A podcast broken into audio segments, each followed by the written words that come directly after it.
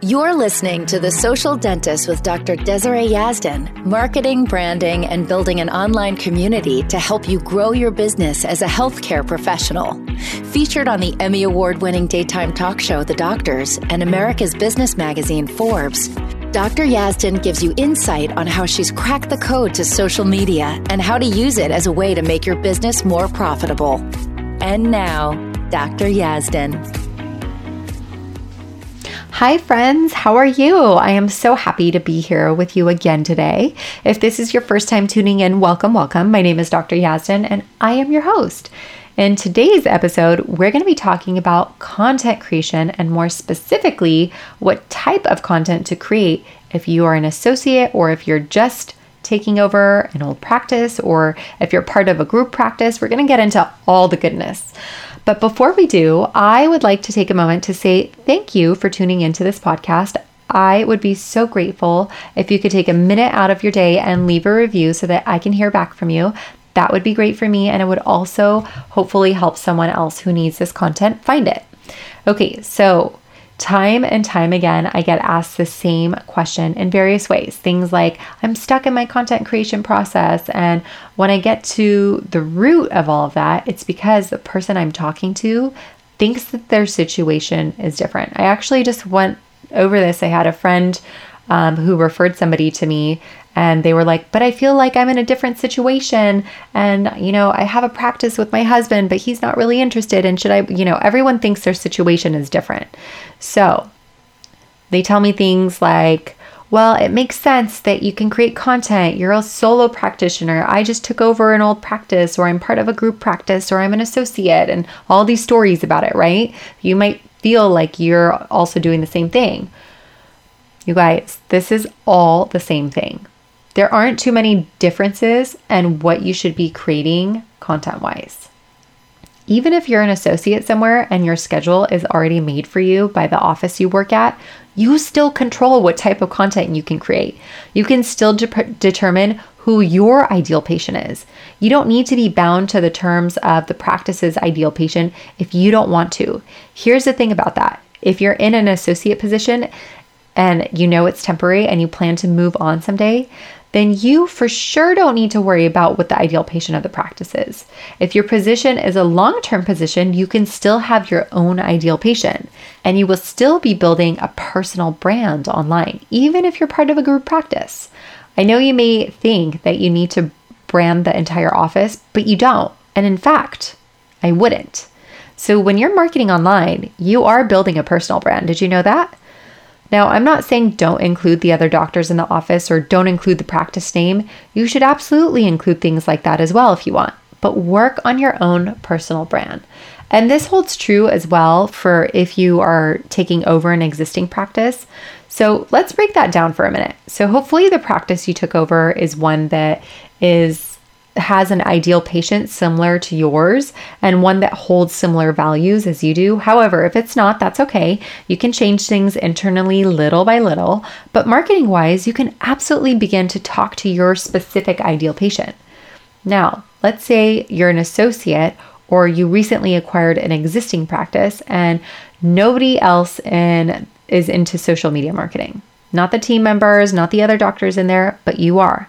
You really want to do it.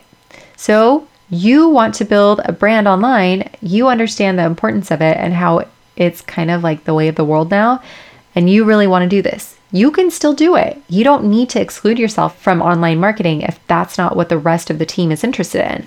And furthermore, if anyone were to say anything about it, I would encourage you to tell them that social media can make their business extremely successful and talk to the team about how important it really is.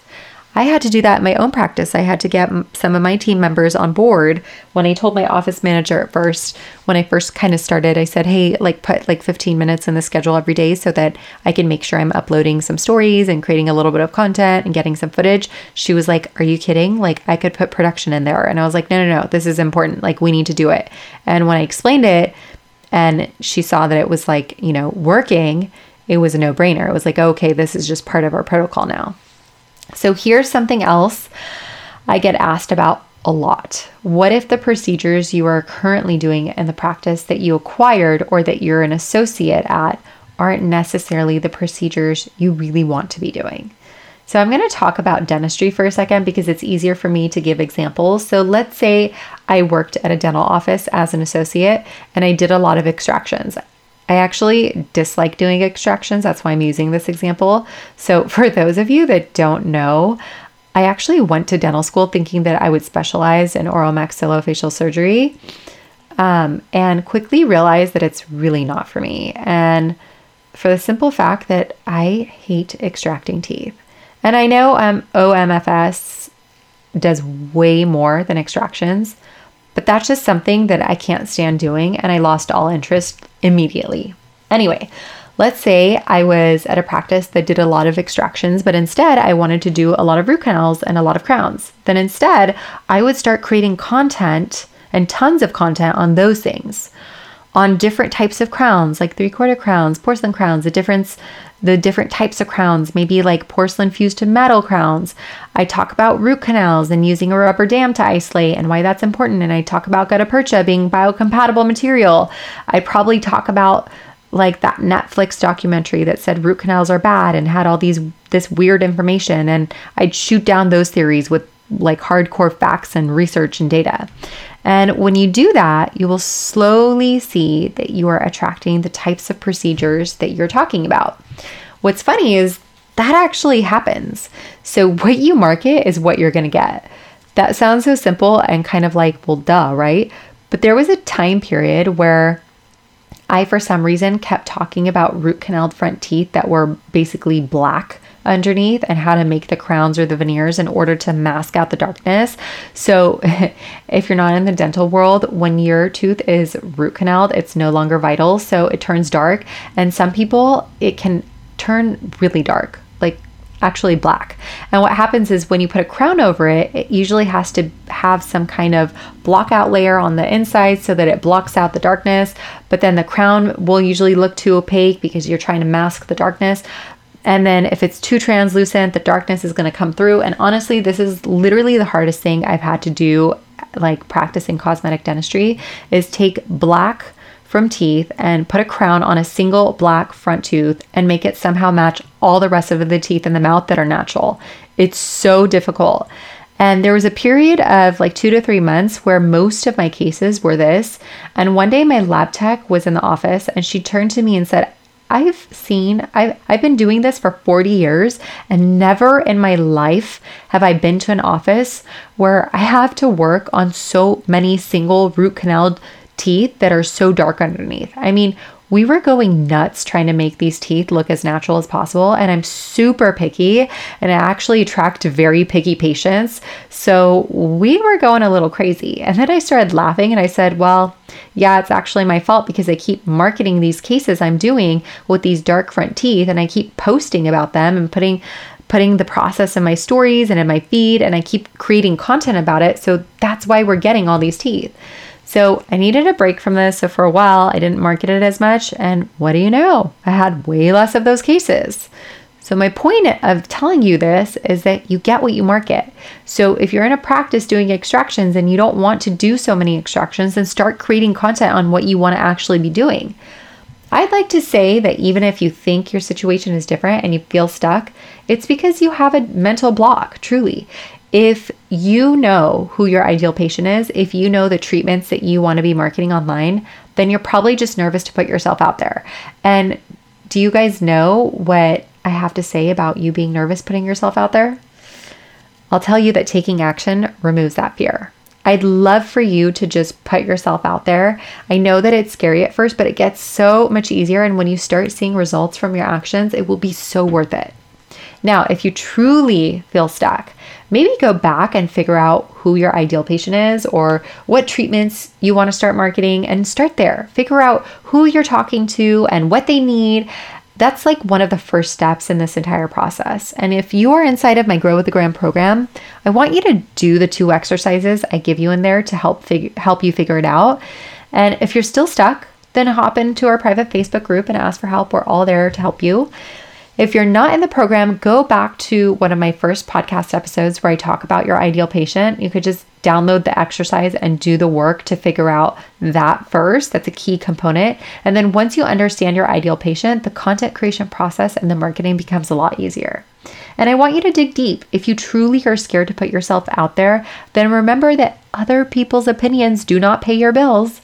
Other people's opinions don't build your dreams. You have to do it for yourself. Even if you're in a group practice and it seems like nobody else is interested in this, you do it for yourself and for your own dreams. Being on social media is more about building your dreams, filling your business with people you want to work with, making your practice more successful and more profitable. It's not about being popular. It truly isn't. It's about attracting the right type of patient for you, patients that want to work with you, and patients that will be happy with your treatment. It's about having financial freedom in your practice so that you don't need to worry about the practice financials anymore. And freedom in your practice, freedom in your life, freedom in your mind, that's what it's all about. I like to think of these things and like five years down the line. So if you look back and five years down, like five years from now, and you are still in the same place because you didn't take any actions, wouldn't that bug you? I am going to go with, yeah, it's going to bug you. So that means that you need to stop like listening to what people are saying and having feelings about other people's opinions, and you just need to do it for yourself. So I am encouraging you and I challenge you to get in the trenches and do the work. Even if you feel like your situation is different, I want you to do the work and get your online marketing and your online brand building out in the world. Do not overcomplicate things, just do it. If you have any questions about this, please make sure to find me on Instagram and ask me. I am happy to help. My handle's at Dr. Yazdan, and I hope to chat with you there. So, next week is a really fun topic. We're going to be talking about your why, like why you do what you do. You need to have a strong why because when the going gets tough, your why is what will get you through the rough times. And this why will also tie into why you're using social media. So it's definitely something worth listening to.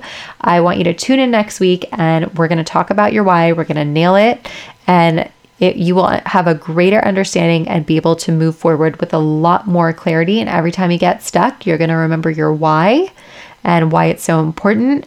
And it's just going to propel you forward. So we'll chat next week. Have a beautiful day, everyone. Thank you for listening to The Social Dentist with Dr. Desiree Yazdan. Download your free Instagram guide for healthcare professionals at www.dryazdan.com forward slash Instagram guide. If you'd like to reach out to Dr. Yazdan, you can do so on Instagram at Dr. Yazdan. That's D R Y A Z D A N. Till next time.